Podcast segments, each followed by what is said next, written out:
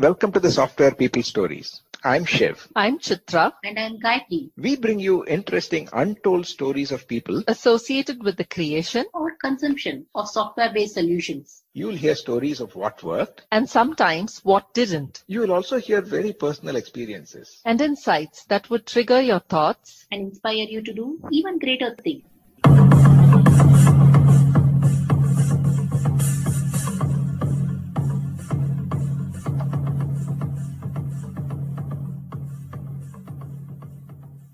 Prakash Bulusu. Interesting conversation about tracing the start of his software passion and getting ready uh, to see petabytes of data on a daily basis and his role as a vice president for customer behavior analytics in Amazon. He also talks about his key learnings around listening skills to ability to have clarity of communication and creating a passion to statistics. And he also talks about being a mentor to so many different people and talks about from a compile sukh to a creating a release sukh or whatever that you want to do to creating that satisfaction. Listen on. Welcome to the Software People Stories, Prakash. So happy to have you here. Thank you for having me, Gayatri. This is something that I wanted to do for a long time, and you and I have been going back and forth. So finally, we made it. So, for our listeners, uh, would you like to introduce yourself? Um... Sure thing. So, my name is Prakash Bulusu. I did my undergrad from what used to be REC Trichy, which is where I met Gayatri. I've since done a couple of jobs. My present one is I'm vice president at Amazon and I lead customer behavior analytics. It's a very cool and fascinating job because I get to process petabytes of data, extract insights, make predictions, show the content that our customers really want, predict their needs and fulfill them in a as best way as possible, and do all the cool things that we will talk about a bit more in today's podcast. Awesome, Prakash. I am looking forward to this. I, I know uh, we start we did the engineering in the same college, but before engineering, what was your earliest memories of uh, either technology or software? Any thoughts that you got you started? So my earliest memory of technology was when I was in awe looking at a Nintendo console and the ability to move those characters with clicks of your buttons, right? And then I figured another thing. I, I grew up in a small town called Raipur, which gets very hot in summertime. Um, it's somewhat similar to Trichy, but hotter. I figured that if you show interest in computers, then you can spend time in air conditioning, which is a huge privilege at the time. So I started showing some inclination towards that mostly trying to play games. But that would lead me to see the very early software that businesses used to use at the time. Very elementary. This was late 80s. And then when I did get to REC Trichy, I saw the great Octagon, which was a computer science center. I was in awe of that facility, that building, and all the things within that, including um, I'm trying to recollect the name of our um, head of that department. We used, to be in awe of that that um, prof well. And it's amazing, right? Uh, earlier mem- childhood memories really inspire you to go higher. I remember the octagon the first time. I like, oh, all these are actually talking to each other. Oh, that's the power of networks. And guess what? That's what we were studying also. yeah, I mean, honestly, you and I, Gayatri, were part of that fortunate lot which got into seeing computers in action. Like, for example, even our semester fee was processed in a computerized way.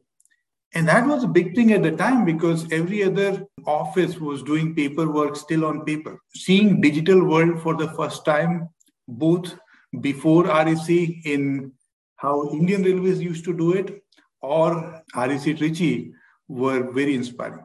Um, I know you did your uh, MS in uh, University of Florida after working for some time in Wipro. What prompted you uh, to do that? Uh, was there is there personal reason or a professional reason? What made you do that? It's actually a super interesting question because I took the unusual route, meaning I worked for three years and then went on to do my master's. Usually, that's a long enough gap that people get bored enough of the academics that they have done, whatever it might be, undergrad. So during the undergrad time, I got to do my internship at Indian Space Research. While it sounded super cool, you know, what we were doing was creating their first website. I was doing it with another Rectian friend of ours, uh, DH Rao, we both were doing website development. And believe it or not, we were in awe of what they were doing, which is to build satellites and rockets and things like that. And they were in awe of what we were doing, which was very simple website design using HTML. so back in the day, that was that was super cool, right? And this was 97. So that prompted me to think about that particular branch, uh, which is e-commerce development, a lot more and I decided that I won't go into the hardcore computer engineering side, but more towards the application. I was fortunate enough to be offered one of few members. Wipro had spun off this, this thing called e-commerce division. And I got into that. It was very small and very different than Wipro. So that further fueled my interest in e-commerce. And then when I joined Wipro, I came to US and started working on JP Morgan's morganonline.com and a couple of other websites. But during that time, something important happened. I visited a lot of our common friends actually who were doing their masters. And I got I got so fascinated by both what they were doing, but also the general education system here that I decided I will pursue. But by the time I experienced all of these things and I decided that I want to do it, three years, uh, I had to take my GRE, I had to apply. So that was the main reason I wanted to experience the education system in the US and actually give myself even more grounding in the e commerce or the large data processing through masters. Very nice. In fact, uh, I remember the early times of uh, going and visiting uh, some of my friends in Buffalo. That time, a couple of our friends were doing their MS in Buffalo, and it was very research oriented. And uh, it was not just research oriented; it's also application. There was a lot of collaboration with the industry, and that was amazing. While we did have it in uh, when we were studying the undergrad, but the postgrad was a lot more uh, application driven, which is very exciting. That's right. I mean, that was one of the things. And I, I saw people working in labs and how they're putting the thing that they're working real time next day. It's not even like or the same day right? It's not even like okay i'm going to learn this thing and then two years three years four years later i will apply it. That application is very important. Buffalo is a great university. Or when you actually see all these campuses i think i went to university of maryland my office that time, this JP Morgan's office where I was working, was right next to MIT. Okay. So when you see all these great institutions, even when you don't see the technology and just see the institution, that could also be inspiring.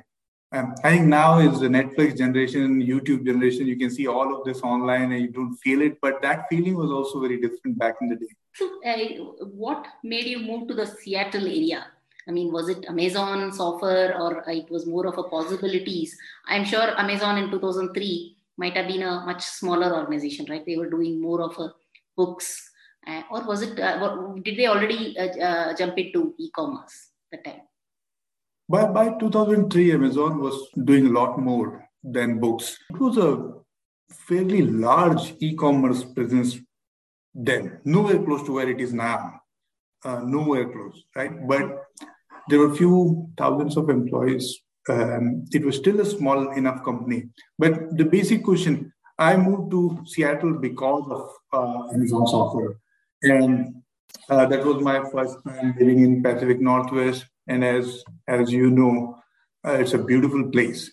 Um, yes, people complain about weather. If you look at Seattle and live there for a year or two, you get very used to it and you may start appreciating the evergreen aspect of it. But yes, those are very different days in Amazon. A lot of things that we see now, like AWS, had their founding or just seeds being germinated around that time. So I was very lucky to be part of those very early years at Amazon. It's amazing, right? As to what what such a small one has actually developed into multiple. I can't even call it as a tree, probably a forest. that, that that is true. It's either a huge banyan tree kind of a tree or a redwood tree. I don't know, or it's a forest okay so i mean what kind of a decisions that you had to make when you decided to stay in the e-commerce right i mean e-commerce i can imagine it would have been extremely competitive right in terms of the speed in which you have to finish as well as the uncertainties. It, this is early stage of career right? So um, what kind of a decisions or thought processes that were making you stay in uh, uh, e-commerce? I think that itself, itself is a difference right? Um, you and I both have gone through the dot com boom. You know, recently I was speaking to some small audience. After speaking for a few minutes, I realized that they hadn't heard about the dot com boom or the dot com burst. I shouldn't take it for granted. But we went through that dot com boom, during which I was part of many startups where we were coding their e commerce applications including couple in India, which were ahead of their time, I would think. And I closely saw what works and what fails. And I wanted to develop even more understanding of that in an Amazon kind of a setting. So when I got the offer, I felt like I was very lucky to get that offer. And when I saw Amazon closely, you realize two things. One, how customer obsessed the company is. Second, how much more to do. I mean, even at the time, it was a magical experience, right? That you click a button and something comes to you automatically. It's like a remote to life that you press a button on your remote and something happens in real physical world. When you go inside that kitchen, you see how much more can be done and how fast things are. Okay. So the customer obsession, the pace at which the innovations were happening, just the people around you who are extremely smart and driven. Um, but for me, the other distinctive factor was that I could very easily relate to it. There are two kinds of software, right? One software where you can relate to it, you can see it in use every day. And, and that was a big differentiator. I can see how customers are using it every day. And whatever we launch, I can get the feedback real time. They liked it, they didn't like it, how did they like it? So that made me get super excited working at Amazon. So uh, you moved to Microsoft after that, right? So you, yes, I think your early start of search and uh, data-based uh, modeling started from there. I mean, was that a big difference in terms of search in itself is nebulous, right? You know, you can see it, but you can't really see it. Unlike uh, e-commerce, where you know there is a shopping cart, you, it's slightly different. How was that transition? Was there a transition at all in how you looked at it, or uh, so there is a transition. First of all, there is a physical transition because both companies are close enough in the Seattle area, but they're still in a very different setting. Amazon used to be downtown Seattle. Microsoft is in Redmond, which are kind of suburbs of Seattle. Then there is also a transition in terms of how these companies operate. Microsoft at the time was predominantly an enterprise company, whereas Amazon was solely an e-commerce company. So the way the software development works was different. Adjust to those things. Whether I was in Bing or in the experimentation platform, the two things remained same, which is my ability to see how customers react to our software development was still there. Because even in Bing, which was codenamed at the time and was not fully released, you can see whatever you made the change, how customers are reacting to it because it was also an online service. Okay. Around that time, the what we used to call RTM or release to manufacturers um, or uh, was changing to this new paradigm called release to web RTW. And the, the basic difference there is that you, you can take more risk when you do RTW because you can fix it real time, even if you take a more aggressive shot at creating software, right? So, so those things remain same. It was a bit of a learning, meaning Amazon was just getting into a writing culture. Microsoft was at the time predominantly PowerPoints. You change your style of communication, you change your style of software development a bit. Excellently put. I think you're saying from a BT, I mean, business to customer, right? Uh, B2C to a B2B. And, right. and the kind of data you get also will be different, right? When you. Yeah. Uh, and, the, and the management style is, I think, is very well documented in terms of between Microsoft and Amazon, right? Uh, the leadership styles to how decisions are being taken also. I've heard this uh, in Amazon takes this three page write up if you don't uh, if you, whatever idea that you have you have to have a three page document while everywhere else it's a 100 page uh, ppt that happens when the, it's beaten to death before even you get started. From a management style what kind of a learning did you have at this stage? I think this must be the time when you had become a first uh, generation manager with uh, people reporting to you and some level of mentoring right? what kind of uh, aspects did you inculcate into your team? So when, when you become a frontline manager the first thing I learned was I used to call this compile satisfaction. In fact, um, you know, I even named it in an Indian word for it, saying, "Hey, this is my compile sukh." Um, okay. So, so what happens is that somewhat, or in some cases, fully goes away from you. You're no longer getting that hit that F5 button or whatever button is to compile and deploy your code. And I'm sure you have that feeling too that you feel slightly better when you're having dinner that night or sleeping that night. I completed this code, I deployed it. There's a sense of satisfaction. And I call that satisfaction compile sat, compile satisfaction, right? And it moves to something different. And that something different keeps growing as you grow in the management chain and if you don't remain an IC. But you have to learn to draw satisfaction from getting things done versus doing things. So I named it as release satisfaction. Okay. Or launch satisfaction, right? So instead of nice. compiling code myself, how can I get this thing launched as a team? And when we launch it, I may get some small footage of sending an email saying we launched this software or Thank you, team, for launching this software. But that replaced. That was my first learning on how actively to do that because it's very difficult. Uh, for many months, I was not feeling satisfied at all that this is, doesn't sound like a real job, a manager's job, because I'm not doing any as much coding as I used to. That was one aspect of it. Then the second aspect of it was the people management, which we underestimate and underrate on how tough it is. Most underrated and, one, uh, Prakash. I can't believe it. It is not. It's not very well documented too. Exactly. Don't you think so? And it's very difficult to document it too because it's so subjective. Meaning, it's not like a construction plan, right? Where I have the print of what I will do and I'll go about doing it. It's more like gardening that every day there is a new challenge and you have to treat it differently organically. So those were my learning days of how to manage a high performing smart team where you have to accept the fact that most people could be smarter than you and you still have to earn their respect and how exactly do you do that. That was the second aspect. And it took that one took me time. It cannot it's like difference between smartness and wisdom you can get smartness very quick, but wisdom takes time. So I would say people management is wisdom comes over time. But those were the days when I was learning and I failed many times and started learning over time. Any uh, stories that you want to share there uh, in that uh, during that journey? Uh, that's a tough one. So one meta learning I already shared with you, which is to how to step back and draw satisfaction from other things. And by the way, that continued.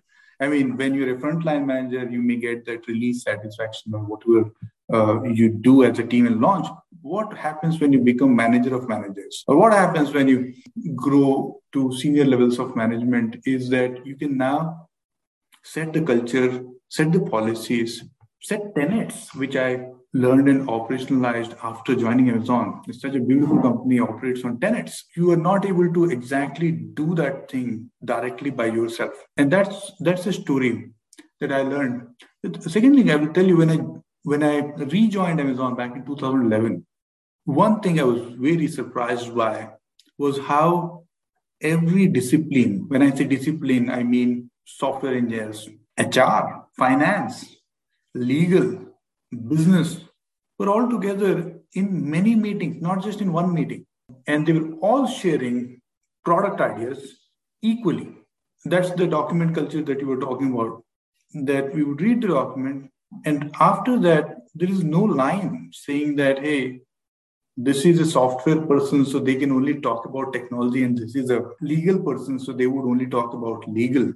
I think that's a beautiful thing because that gives you diversity of those topics and the art you have to develop is how to make use of it, how to take all of the diversity and make the product better. And I'm probably digressing from your original question. No, no, um, I think uh, you answered it. You're saying, see, not just from a first line manager, right? You you have to also say launch satisfaction or unit satisfaction, right? You, for example, one of the CEO who had interviewed, he was saying about how the entire company is a long shadow of the leader. So you have to understand your culture part of it and the end of the quarter when you're actually doing earnings um, when we talk about it. That is the biggest high that he gets. But for for you to reach that every day there is a, a small or mini marathon that you have to keep running. So when you speak about interdisciplinary you spoke also about customer obsessed. So are you saying that each of the discipline are customer obsessed or they are more in their own lane or they are all they, they keep changing lanes and how does that work? That kind of works in a very simple way that, yes, you specialize in the lane that you operate in or you're trained for. But you have been in the company or in the industry for long enough that you can bring any idea. There is no reason to stop short. For example, I'm sitting in some technology review, but I just don't like the business model. Why should I stop myself short and not give that feedback that I don't believe in this business model. Yes, I will speak in terms of technology with that eye that I'm trained for it. And maybe that's what folks are looking for when I talk about technology. But at Amazon, we don't stop short in that way, right? When you're brainstorming, we're all brainstorming it together when we're discussing a doc or a product roadmap or whatever it might be. It's all thinking together. And you can bring your own perspective, but you can give any other feedback too. And that's that's very beautiful. And when that happens well, you will see that it actually changes the product in a very meaningful way. And it's also joint accountability, right? It's not yours or mine, it's ours. And that sort of builds, I mean, obviously you will have a loyalty uh, for overall organization, but you also kind of have the sense of loyalty to your ideas being implemented or entire thing, right? I think that brings a lot of difference. Yeah, you know, early, um, early on, it took me some time to adjust to that because see, when you're doing, let's say I have an idea and I'm presenting it using PowerPoint, then I'm leading the idea. I'm changing the slides. I'm talking about the stories on each slide. When you convert that into a doc, everyone has read the doc and then you start the discussion. The primary role of that presenter is a bit subdued. And it takes time to adjust to that because you may be very used to that formal kind of a presentation, and the latter is far better, but it will take time.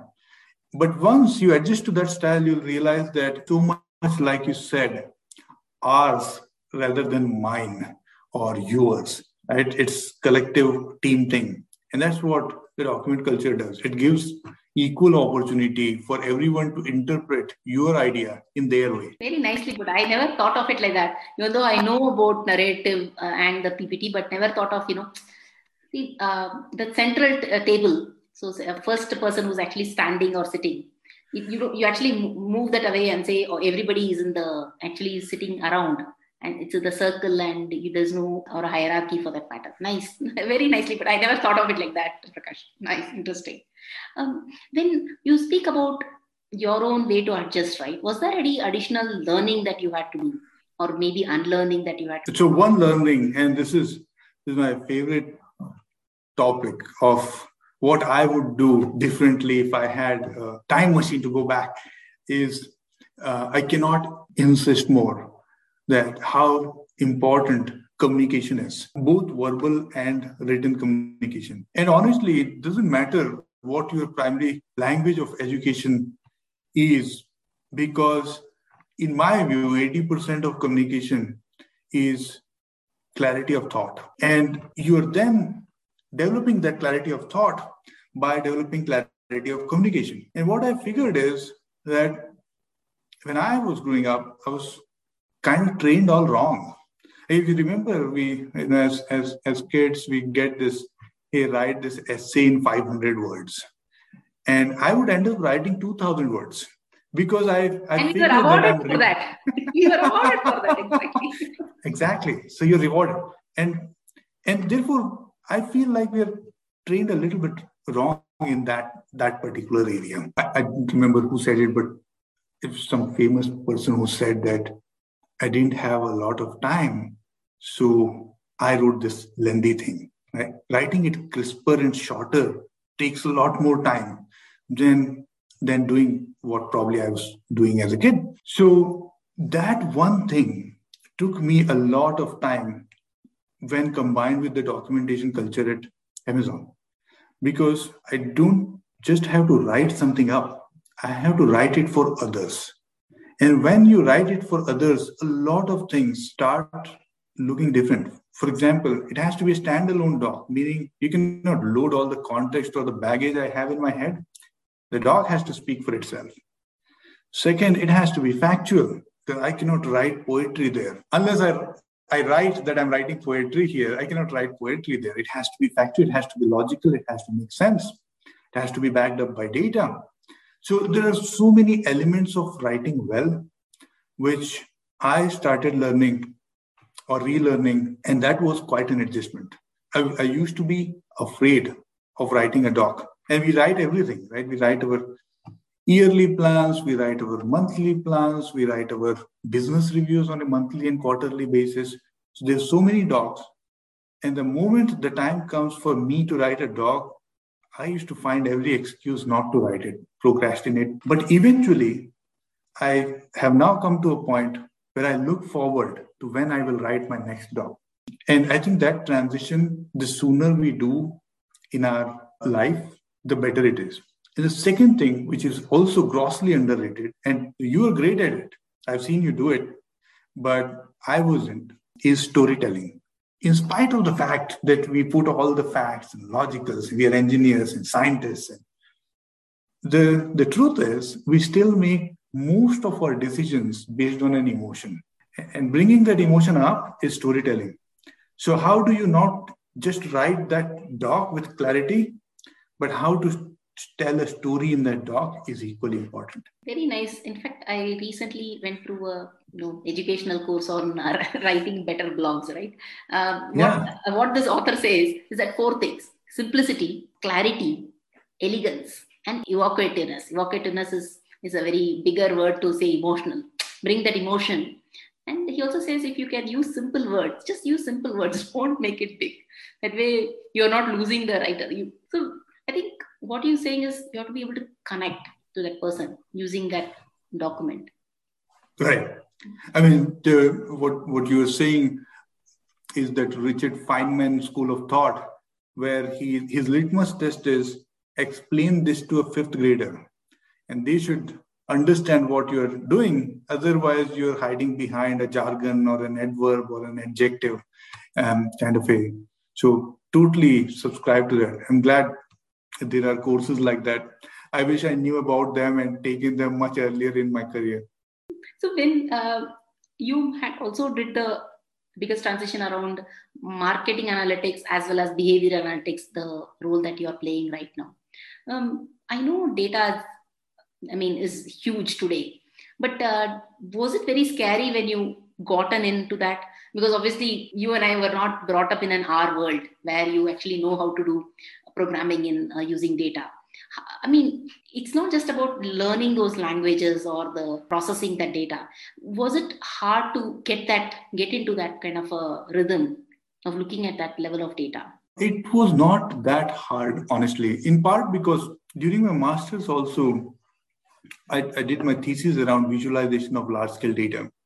Well, large scale at the time meant something very different than what is large scale today. And I'm 100% sure that what is large scale today will be very different than what whatever large scale will be 10 years from now. However, the basic techniques remain same. I'll tell you another thing that is happening. Unlike everything else, so what has happened is our computing has grown exponentially, our storage has grown exponentially, our data in both volume and variety has grown exponentially. But fortunately, one thing is happening a little more linearly or gradually is, is to bring the elements of different sciences and engineering together.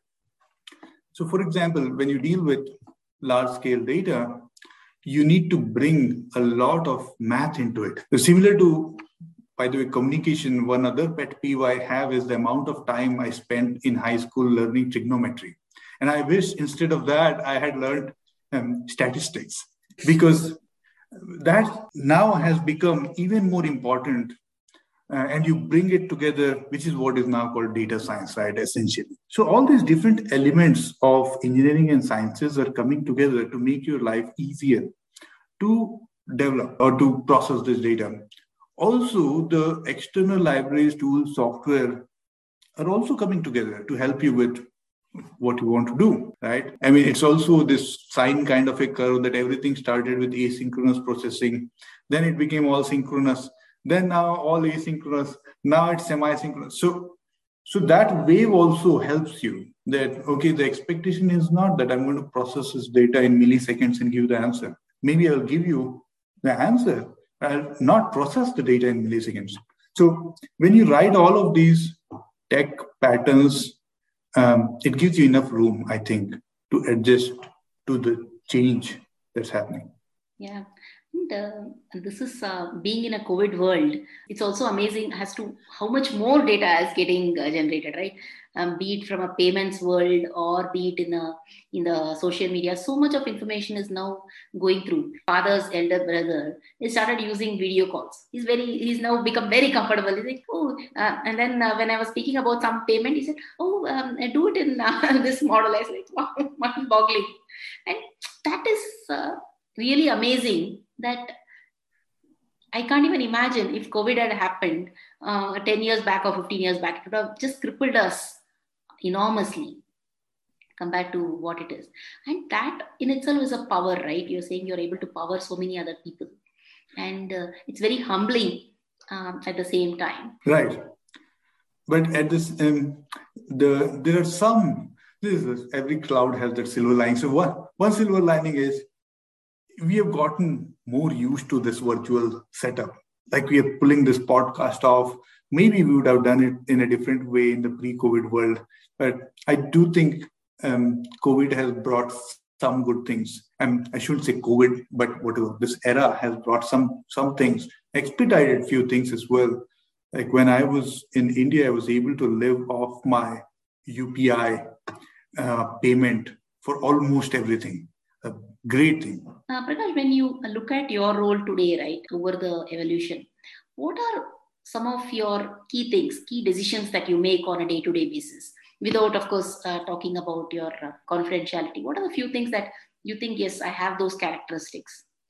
Or tenets as you call it. There are all kinds of decisions. Let, you can divide them into decisions that machines can take and decisions that humans need to take.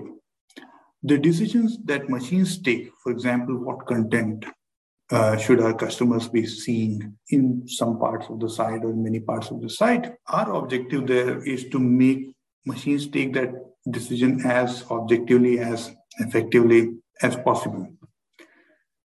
The other thing is to try to see how much we can simply put remove magic numbers.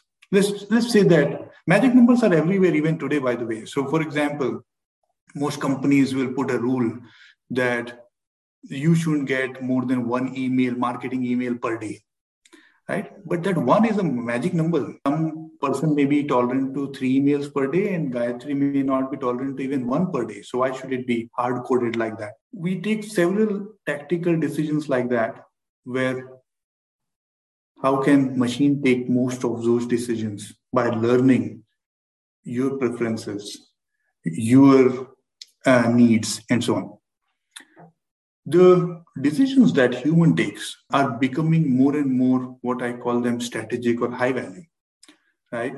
In there the kind of decisions that i participate in are the ones which are ambiguous where we process a lot of data but the information is not super clear. Meaning you get something like this. Hey with 60% confidence i can tell you that this will happen if you launch this or with 80% confidence, I'll give you the opposite news um, with a wider interval or something like that. So you get into that kind of a world where you may even see different answers coming out of different assumptions in the model or different set of models. In those cases, we use a lot of judgment. And that judgment comes out of two things. Obviously, it comes out of my own experience, but it also comes out of a collective uh, wisdom that we will go put it on the table transparently and talk about it. But those are the kind of decisions we. Very nice put. Um, in fact, you're saying uh, one is uh, decisions that can be taken objectively, let that go.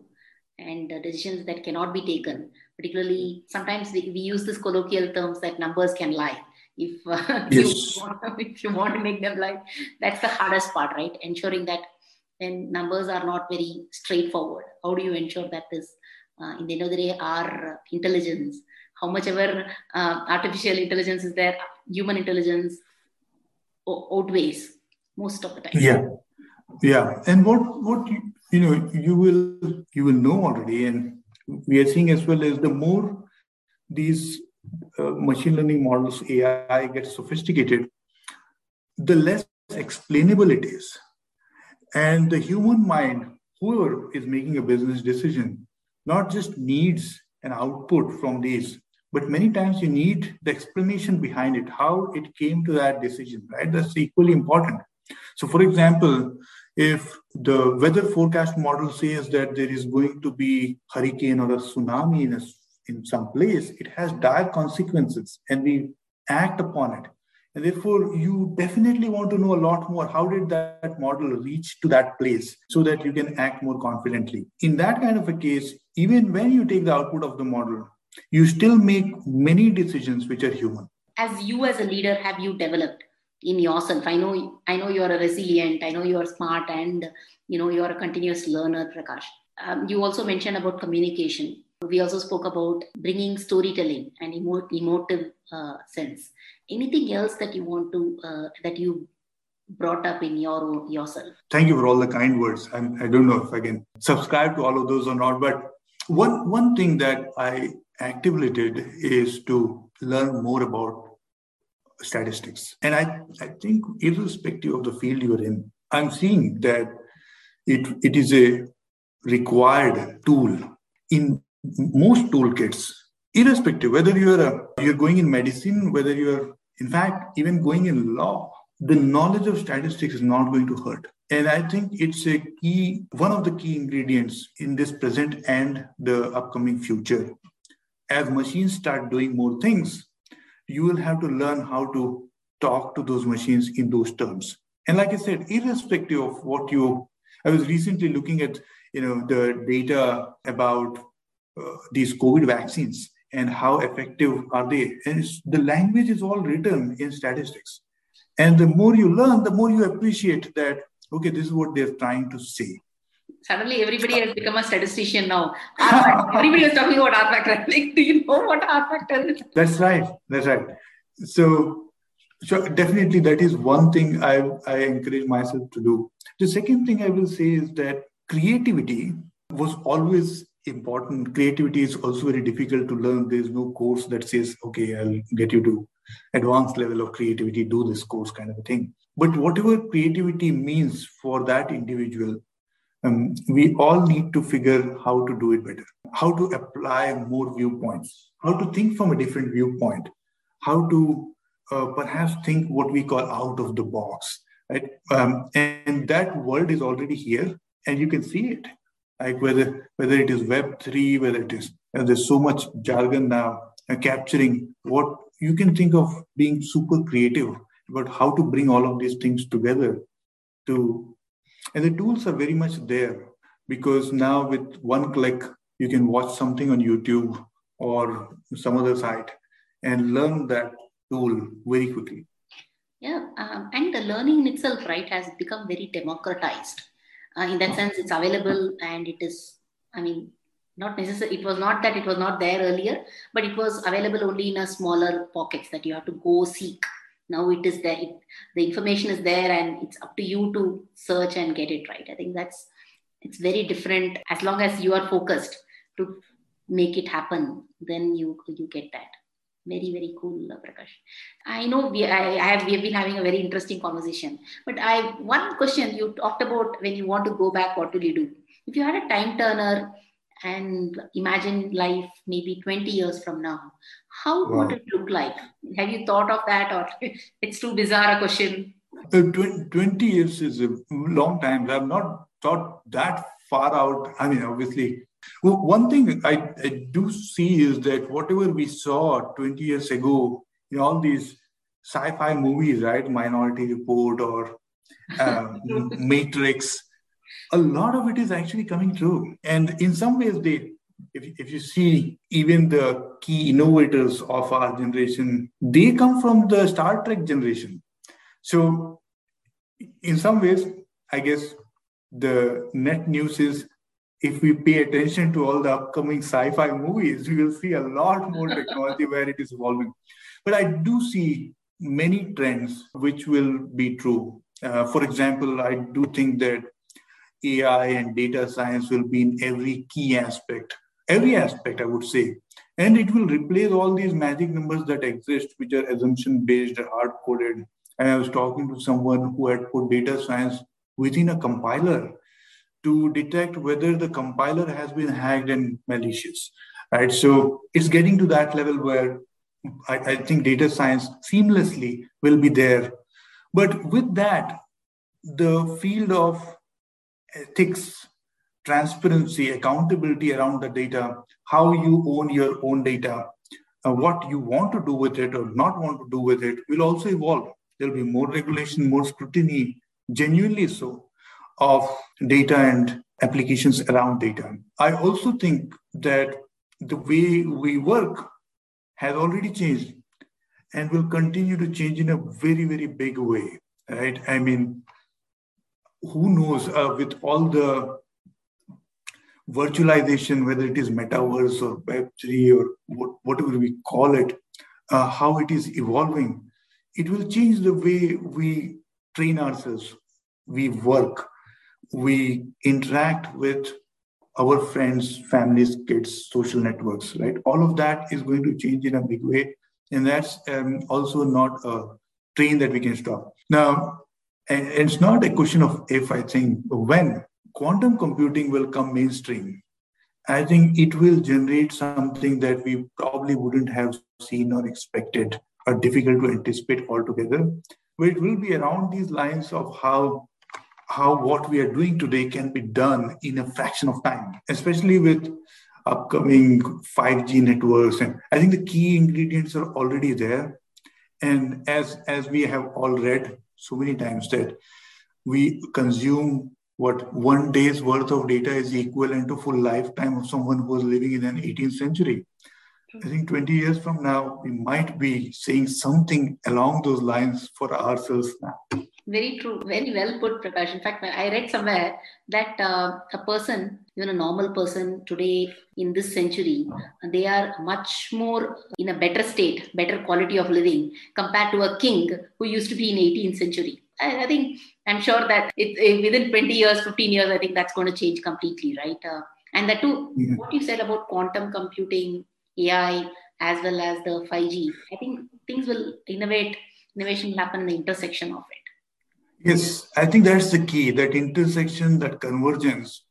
And what is happening is that convergence is actually challenging the status quo, right? And we have seen, for example, Uber challenged how taxi businesses run in a big way and disrupted that. Whatever is remaining, for example, I think healthcare, spe- specifically in the US, has maintained status quo for long enough that it will be disrupted. Um, so whatever is remaining status quo should be very afraid of itself because it will be disrupted very soon. True, true. Change is the only thing, right? Uh, I know this is an exciting conversation. Any thoughts that you want to share with, with our listeners, Prakash? I think I, I love the whole your journey in terms of not just from what you have done, but also from what you have learned and what has what has been your uh, main takeaways. Any thoughts and thoughts that you want to leave with the listeners? Since this is a tech, mostly a technology kind of a talk, I think I would leave your listeners with the thought that the technology will continue to change exponentially. And therefore, we have to be very open minded and adapt to that change. So if I hear myself saying, Oh, I belong to that era where I used to need a keyboard and now I don't, and I don't adjust to this, stop yourself, train yourself, and adapt to this new change because most of them will stick. So that's that's at least what I keep telling myself. Excellent, Prakash.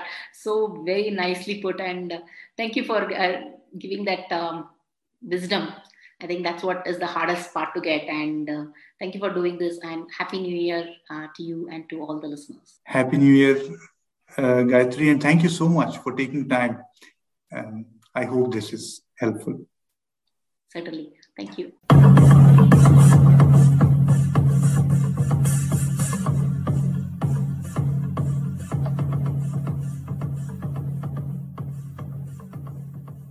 We thank Siddharth for the music and Anita for promoting the Software People stories. If you like this episode, Please subscribe on your favorite podcast client. And spread the word in your network. if you'd like to share your story, Contact us at podcasts at pm-powerconsulting.com.